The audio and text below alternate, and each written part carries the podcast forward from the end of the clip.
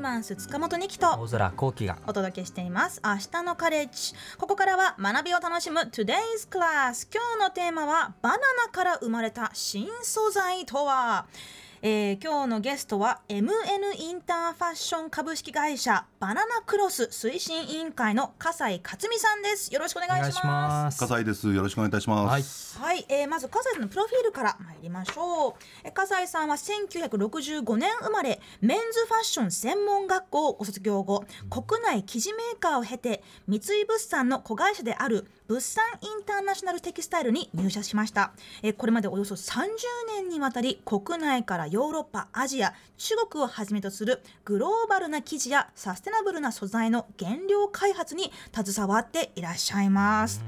うん、はい。でまあこういうグローバルサステナブルバナナという今日のテーマですけれど、まあ、なんかさっきもねあの大沢さんちらっと言ってましたけど、うんうん、この番組やたらバナナ取り上げるのバナナね多いんですよ。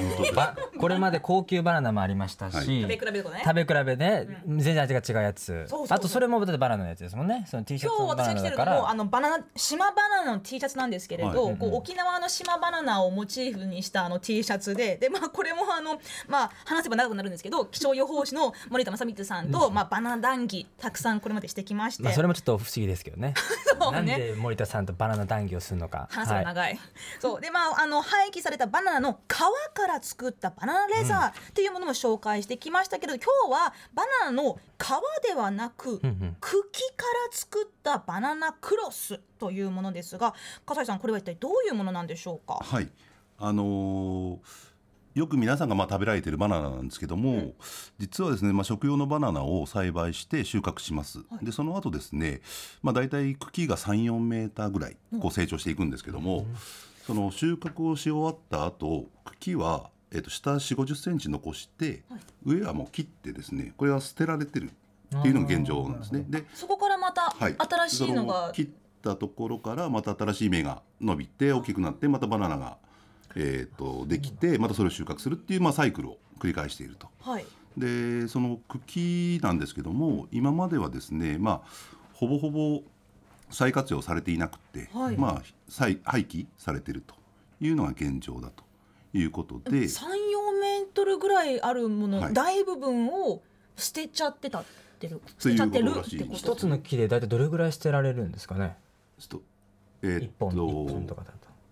本の茎で、ええ、まあ、それごと丸ごとバサッと捨てるじゃあもう数結構なおお重さ。あ重さ的にはですね、はい、1本大体10キロから15キロぐらい、え。ー、がも捨てられちゃうと、はい、なるほど。それがしかも大規模農園がほとんどでしょうから、はい、もうものすごい数ってことになりますね。そうですね。あのなのでまあそれからですね、まあ僕らがその茎から繊維を取り出しまして、でその繊維をえーと、糸と混ぜて糸にしています。で糸？はい、はいはい、これがその糸なんですけども、はい、まあ、こういう糸を作ってまして、まあ、これをバナナクロスっていう名前にしてまして皆さんにいろいろご紹介してると。ちょっと今パッと見た感じ、ね、見た目は普通の白い糸ですよね。普通の白いあの面みたいな糸に見えますけれど、はい、そうですね、あのバナナの繊維自体は非常に短いんですね。でバナナの繊維だけではちょっと糸になれなくてですね、うん、麺と混ぜてると。で麺が今これ70%でバナナが30%っていう、えー、混合率になってまして、うん、まあ、その糸を僕らが作っていろいろ商品を作っ、まあ、そこから生地を作って、はい、まあ、商品作って皆さんにご提供していると。なるほど。それバナナを混ぜることによって、はい、こう何かメリットというかいいことみたいなのがあるんですか？そうですね。あの実はですね特にないんです。なるほど。なるほどなるほど。えっとバナナの繊維って、はい、まあ朝に近いタイプなんですけども、バナナの繊維だからといって非常にその例えば優れたなんかのこう機能がですね、えー、麺とか朝に比べてあるかって言われると同等と。麺と朝と変わらない、はい、例えば染色性であったりとか、えーと、そういったことも麺とか朝と変わりませんし、うん、えっ、ともうそのタッチは非常に朝に近い、あそのバランス自体はですね。触らせてもらってい。いですか、はい、ちょっと糸のと、なんどうですか？すっごいねあのめっちゃ細いおそうめんみたいなんだけれどまあその白いからね。であの触り心地なんて、そのあの巻き巻きされたものちょっとあの触らせてもらってますけどなんか柔らかくて手触りがなんか気持ちいいよ触ってみたら。本当ですね、うん、確かに。柔らかいですね、はい、この綿のですね、ええ。えー、と原料自体は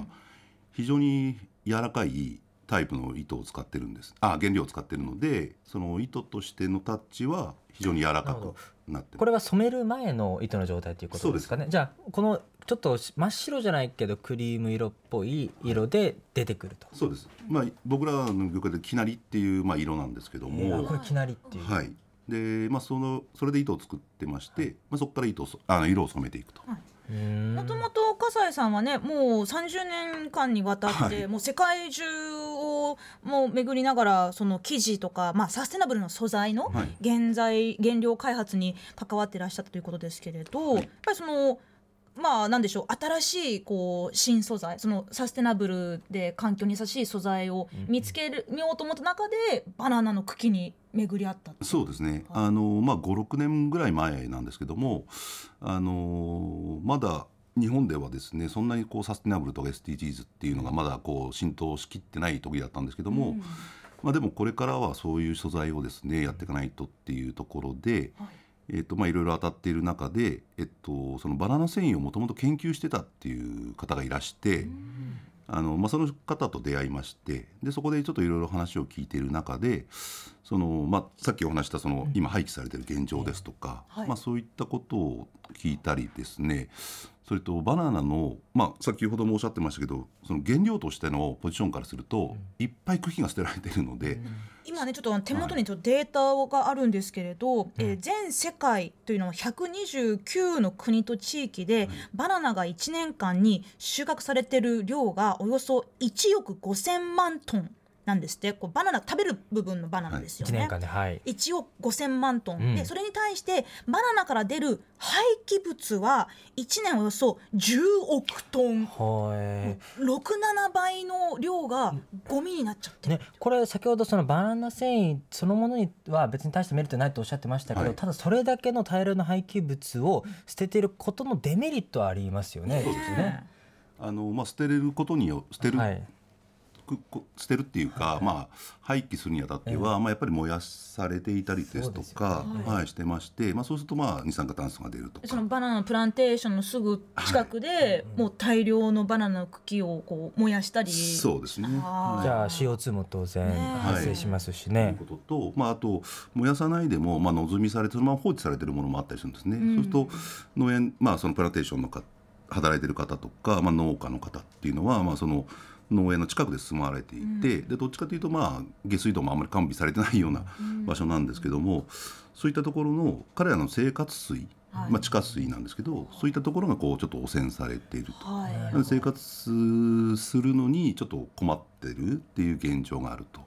いうのもあのあるみたいで。ただバナナを収穫するだけで大量の,、まあその廃棄物と環境汚染につながってしまうっていうのは、まあ、これは。そのこの捨てられるんじゃなくてそれをなんとかあの付加価値を与えて活用しようっては、ね、なってほしいですよね。はい、それはやっぱり現地のその農園の方とかからも、やっぱりそのそれだけ大量のものをこう捨てていた、はい、それが有効活用されるっていうのはどういうようなこう感想っていうか受け止め方されてるんですか？えー、っとですねまあ、今まで言ったらもうただただゴミだったものがですね、まあ、僕らがまあいくらかで買い取らせていただくことによって彼らのまあ復讐源にもなってくるということと、まあ、その使えば使うほどですねその CO2 の削減につながったりその生活水の汚染っていうことも、まあ、改善が進むっていうことであのまだまだ僕らはそんなめちゃくちゃいっぱいやってるわけないんですけども、うん、まあ、10億トンもね、まあ、世界中で出てるわけですからね、はい、大変だ。もちろん買い取ってるんですね。回収ただしてるわけじゃなくてちゃんとこう買い取って。そうね,、ね。それはすごくいいですよね。うん、でまあそのゴミがですね、えー、価値あるものに変わっているということで、うんあのまあ、そこは僕らも、あのその現地の方にとってなんかメリットかなっていうふうに感じてます、はい、今今日ねあのスタジオにはその糸だけじゃなくて実際にバナナの繊維で作った、えー、タオルも持ってきてくださいましたけれど、はい、ちょっとこれ、うん、手元にあります、ね、はい。ちょっとあのハンドタオルですね。これ真っ白い。はい。あタグにバナナクロスってバナナのロゴがついてるけど、はい、なんか触った感じ普通のオルです。匂いとかどうですか？あにお あ残念。バナナシうん。バナナのバナ香り。ナシュしませんね。これやっぱもちろんしないわけですよねそうですね。ね。あの皆さん大体手に取ると一回匂われるんですけども。まあねちょっと一回匂いたくなります普通よねのコットンのタオルと肌触りと、はいはい。まあ匂い変わらないですけど、でもなんかねさっきそのまあメリットがあるかって質問ありましたけれど、はい。まあメリットがあるかというよりそのデメリットを減らすっていうところに着目するとね。まあ、このタオルに関して言うとですねあの青梅にあるホットマンさんっていうタオルメーカーさんで作っていただいていて結構高級タオルを使われ作られているところなんですけども、はい。そこのまあ技術力もあるんですけども、まあ、その先ほど申し上げたバナナって割とこう朝に近いタイプで結構吸水性はいいんですね。あのなので、まあ、その技術と相まって一応1秒で吸水するっていうえ1秒タオルっていうことであのちょっとね私の水筒の、そわ私のニキさんの水筒しかないからちょっとこれ普通バーっ水だから。いやちょっとここでやここでえっとニキさん一回。えたタオル濡らしてもいいですか？いいですいいです。これ iPad かかんないようにちょっと。マジで、え？実そう演実演しよう。はい、じゃあちょっとちょっと今からちょっとバナナうんはいこぼしますすニキさんの水筒を。こぼします。え？え？ああと入れすぎじゃない？ちょっとえ？ー、茶が入ってたかも。いやちょっと急に緑 緑でしたね。水じゃなかった。えあ。いいんですか？こんなちょっと勝手に大丈夫です。パタパタパタパタパタパタ、はそんな一瞬で乾くものじゃないですよ。えいやそれだってめっちゃ入れたもん。一滴とか二滴ぐらいじゃないとダメなんじゃないですか？あの速乾性なんの吸水性なんで。吸水だから、だだからここに机にちょっとペッてやったものをこうスッて。水を机にこぼせって指示だったのか。ニキさんは今タオルを手に持ってその上にかけたんで何のただただお茶をちょっと無駄にしたという。ナプキンの CM とは違いましたよ。ごめんなさい。え ちょっとちょっと何が何だか何なんですか ちょっとこれは。ちょっとこれ実演失敗です。き吸水がすごいと。はい。笠井さん1秒で。そうなんです。すいません。ちょっとあの質問よろしいでしょうか、はい。あのこちらバナナというものはまああのいろいろな国地域で収穫されているものですけれど、このバナナクロスの原料はあの、はい。特に決まった地域とかはあるんですか？今僕らが使わせていただいているのはフィリピンの、おーバナナの茎を使わせていただいています。でアフリカですとか、えっと、南米とか、まあ、いろいろ作ってる国はあるんですけども、今のところ僕らの技術で非常にそのバナナの繊維を取り出しやすいのが、まあ、そのフィリピンで栽培されている、うーバナナの茎だったっていうところで今現状は、えっと、フィリピンのものを使わせていただいてなるほど。ます。これあのこのタオルは日本製って書かれてますけれども、ということは現地でもう糸にしてそれを日本に持ってきてるっていうことなんですかね、えっとですね、現地でそのバナナの茎をですね、まあ、乾燥させたものを日本に持ってきてます。でえっとにあと日本で糸に加工していると。なるほど。じゃあ一回日本にこう今集まってくるはい状態なんですね、あと他にもねあのちょっと商品持ってきてくださってますけど、これトートバッグバナナ色ですね。バナナクロスというその白にあの黄色の取っ手がとても素敵なあの明るい組み合わせのねカラーのトートバッグと、はい。これはえっとバナナボートみたいなペンケース、はい、バナナレザーって書いてありますね。レザーですね確かにこれ白いですけど、そうですね。まあ僕らはそのこの取り組みに関しては、茎をとにかく使うというのが一つのミッションなので、あの下地の生地は例えばそういうハンプって言われるそういう生地はいなんですけども、その上にえっ、とコーティングをして合皮に加工をしています。コーティングでこんなツヤツヤになるんですね。ですへー。あそっかレザーこれ、まあ、だ本物のレザーじゃないわけですよね。もちろんね、はい。いわゆるまあ合皮合皮でですね。ですけど、はい。バナナがでもちょっとツヤツヤがあってね。でいいあの肌触りもいいですしすごい長持ちしそうですし。でこういったバナナクロスを使って、えーまあ、こういうバッグだったりタオルだったりペンケースあとは T シャツとかも。いろんな商品化がは今進んでるってそうで。感じです。すか実は今日僕あの全身バナナコーデでして。え？そうですよね。よく見たらセーターの袖にバナナクロスって書いてある。ですとか、えー、とこのパンツ。あカーキカーキズボンもバナナクロス。あとちょっと分かりづらいんですけど、はいはいはい。一応シャツもですね。あ、はい。セーターの下のはい。あのシャツもあとあの靴下。も靴下もバナナだやりぽい格好。ただのバカっぽい格好になっちゃいました。これは商品化されてるってことなんえっですかとですね、形は違うんですけども、はい一部商品化されたりとか、まあこれはこういうものを作って僕らがあのお客様にですねこういうのを作ったらどうですかっていう、まあ、提案用のサンプルっていうものです。うん着心地が変わったりするんですか？まあ思い入れがあるんで非常に。そうですね。それはそうですよね。セーターはえっと、はい、ウールウールじゃなくて何でしょう？どバナナコットンとバナナクロスの、ね、この糸を使って編み上げてるものです、えー、すごいなんかカシミヤみたいなに見えません？ねちょっと触ってみてくださいよ。失礼します、はい、ああのねタオルみたいタタオル表現正しいかなこれ。タオルみたいなセーター伸縮、うんうん、すごいあの柔らかい軽い素材ですね、うん実際にこのバナナの茎をあの、ええ、繊維にしてでそれを縫製するっていうのは結構手間がかかるものなんでしょうか？そうですね。あの、まあ、バナナの茎から繊維を取り出して、うん、糸にするまで約3か月ぐらいかかります。結構かかりますね、はい、でまあ、そこからまあ縫製してっていう形になるんですけども、うん、まあ、縫製も縫製場所によっていろいろ変わってはくるんですけども、はい、約2か月ぐらいとしたら、まあ、5か月ぐらいはかかるかなっていうところで、まあ、ただ今我々の会社の方でですねこの糸は、えーと、日本で作ってそれをこうストックしてますので、えーと、例えばお客様からこういう生地作りたいとか糸欲しいって言われたら、まあ、すぐ出せるのでその生地作る時間あまあごめんなさい糸作る時間っていうのはもうかなり短縮されてるので。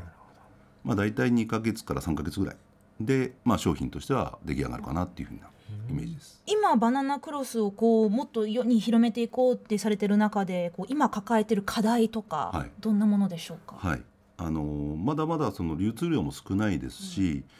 うん、あの昨今のその原料の、まあ、いろんな意味で原料が上がってこうあの価格が上が上がっていること、うん、それとその輸送費とかもそうなんですけどもあと合わせる麺の原料もかなり上がっていてですねその価格的な問題が、まあ、ちょ問題というか、まあ、価格がちょっと上がってしまっているので、まあ、なかなかその広まりにくいというかですね、まあ、あの使っていただける商品っていうのがやっぱりどうしても限られてくるところがあるので、まあ、そこはちょっと今課題かなというふうに思っていて、あの近い将来ですねあの今フィリピンなんですけど違う国のバナナの茎を使って、うん、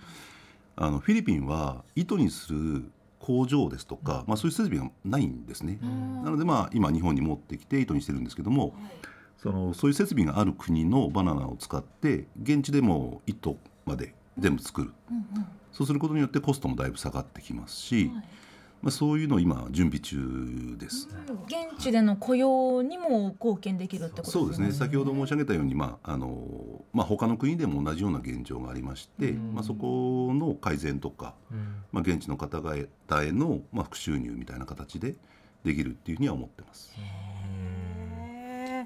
なんかねあの他にもあの笠井さんが、えー、いらっしゃる MN インターファッションでは、えー、海洋廃棄物から再生したリサイクルポリエステル素材ワンオーシャン、えー、そしてあの好みから作られたカポックという新素材。あとあと紙糸で作る服です、はい、ワクロスエッセンシャルなんてものありますけど、はい、本当にあのいろいろなえー、国々地域のいろいろな素材からサステナブルな、えー、素材生地を作っていこうと挑戦されてるわけですけれど、はい、あのちょっと今後挑戦していきたいこと広げていきたいことっていうのはどんなものでしょ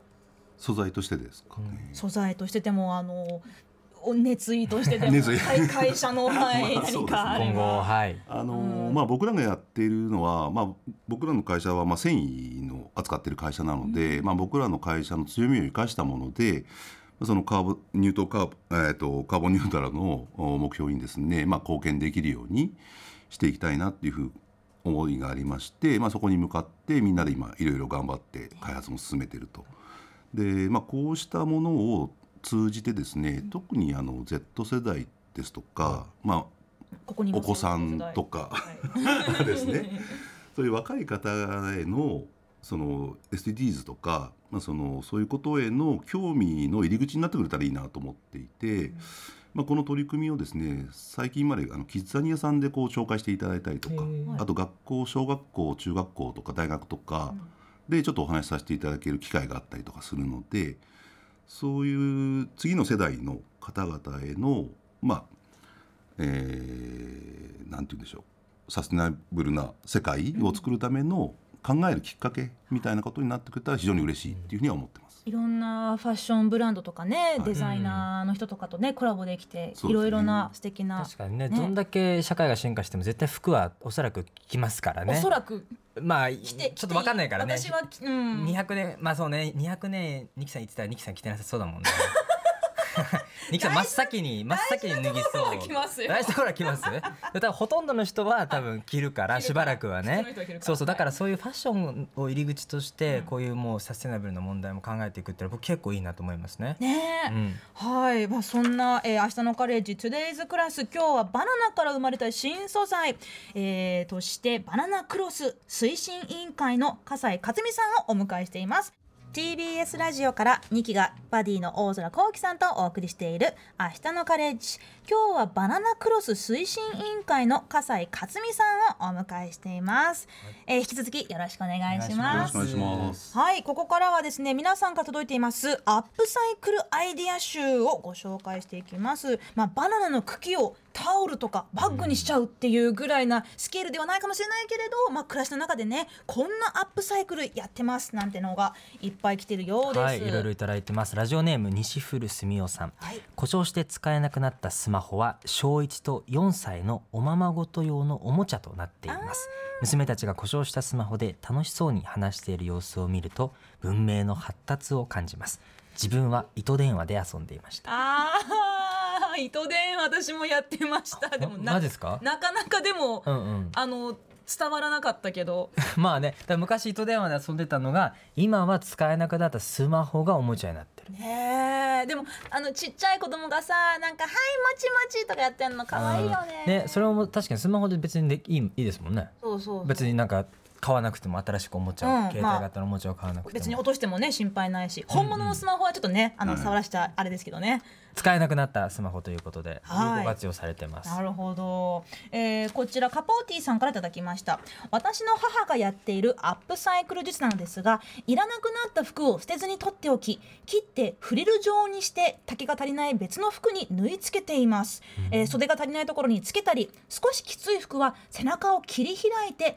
開いたところに布を足して縫ったりしています、うん、えー、無地の服に柄物の、えー、端切れを合わせると歯切れを合わせるとアクセントになって意外と可愛い感じになります。すごいレベル高そうな。ね、やっぱ服系は結構あのリサイクルとかしやすいアップサイクルしやすいみたいですね。まああのお裁縫の技術がある人はねそういうのいろいろできると思いますけど、うんうん、私今ですねあのすごい長年履いてたお気に入りのビビアン・ウェストウッドのジーンズがお股のところで穴が開いちゃってて太ももが太すぎてあの擦れた。あ擦れちゃったんだ。でどうしようかなって迷ってんですよ。でもわ分かんなくないですか？なんか太もから太ももの裏のところでなんか穴が開いてるから。あ後ろから見たらわかる？多分多分、まあ、ちょっとあんま直接的表現ないですけどこう真ん中あだったら別に見えない外から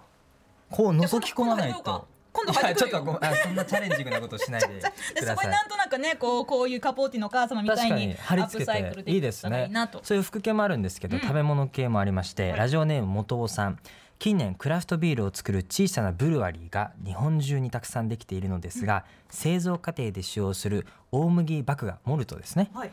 これをろ過した後は産業廃棄物になってしまうことが多いようですと、うん、でうまいこと回収してアップサイクルをし肥料に加工するベンチャー企業が出てきているようですがまだまだ小さな規模ということでサステナブルを商売で軌道に乗せるのは難しい。ビール好きとしては国で補助を出して資源をうまく回してほしいなということですね。産業レベルでもできる確かにクラフトビールってなんとなくちょっと社会問題にアプローチしていて、うん、ちょっとこう環境いいみたいなイメージありますけど、はい、やっぱりその過程で結構いろんな産業廃棄物が出てると。確かにね、うん、肥料でもいいですよね。栄養価があるわけですから、うん、笠井さんビールとかお好きですか？そうですね、あの全然違うんですけど、うちに前勤めていた人間がですね、はい、今あのクラフトビールを作る側に回ってこの間送ってもらったんですけど、はい、バナナ味のビールっていうの送ってもらいました。聞いたことある。はい、本当にバナナビール。なんかバナナを潰して発酵させてそうみたいビールになっちゃう。味もバナナなんですか？実はまだ飲んでなくてですね。出てきてますけどちゃんとねその半産業廃棄物も含めて、うまく回るようなね循環ができるといいですけど。ですよね。やっぱりそのさっきのバナナの話もそうですけれどただこうバナナを収穫するだけでその実際のバナナの何倍もの量のゴミが、まあ、廃棄物が出るっていうことは、まあ、もちろんいろいろな第一次産業であることかもしれませんけど、うん、そこをやっぱり今後もっと活用していくとか減らしていくっていうことを考えないとやっぱりこの、まあ、SDGs ととか言われている時代に関係なくもう地球資源をね無駄にしちゃいけないよねって感じですよね。うんうんまあ、個人ができることもいっぱいありますけどね産業レベル、はい、国レベルでもまだまだ伸びしろがあると思います、うん、えー、こちらビッグジャンボさんからいただきました。ありがとうございます。私が取り組んでるアップサイクルは皆さんが遊び終わったおもちゃをキーホルダーやアクセサリーまたはピアスなどにしたり、えー、ボロボロになったバッグからまだまだ使えるプラスチックパーツやジッ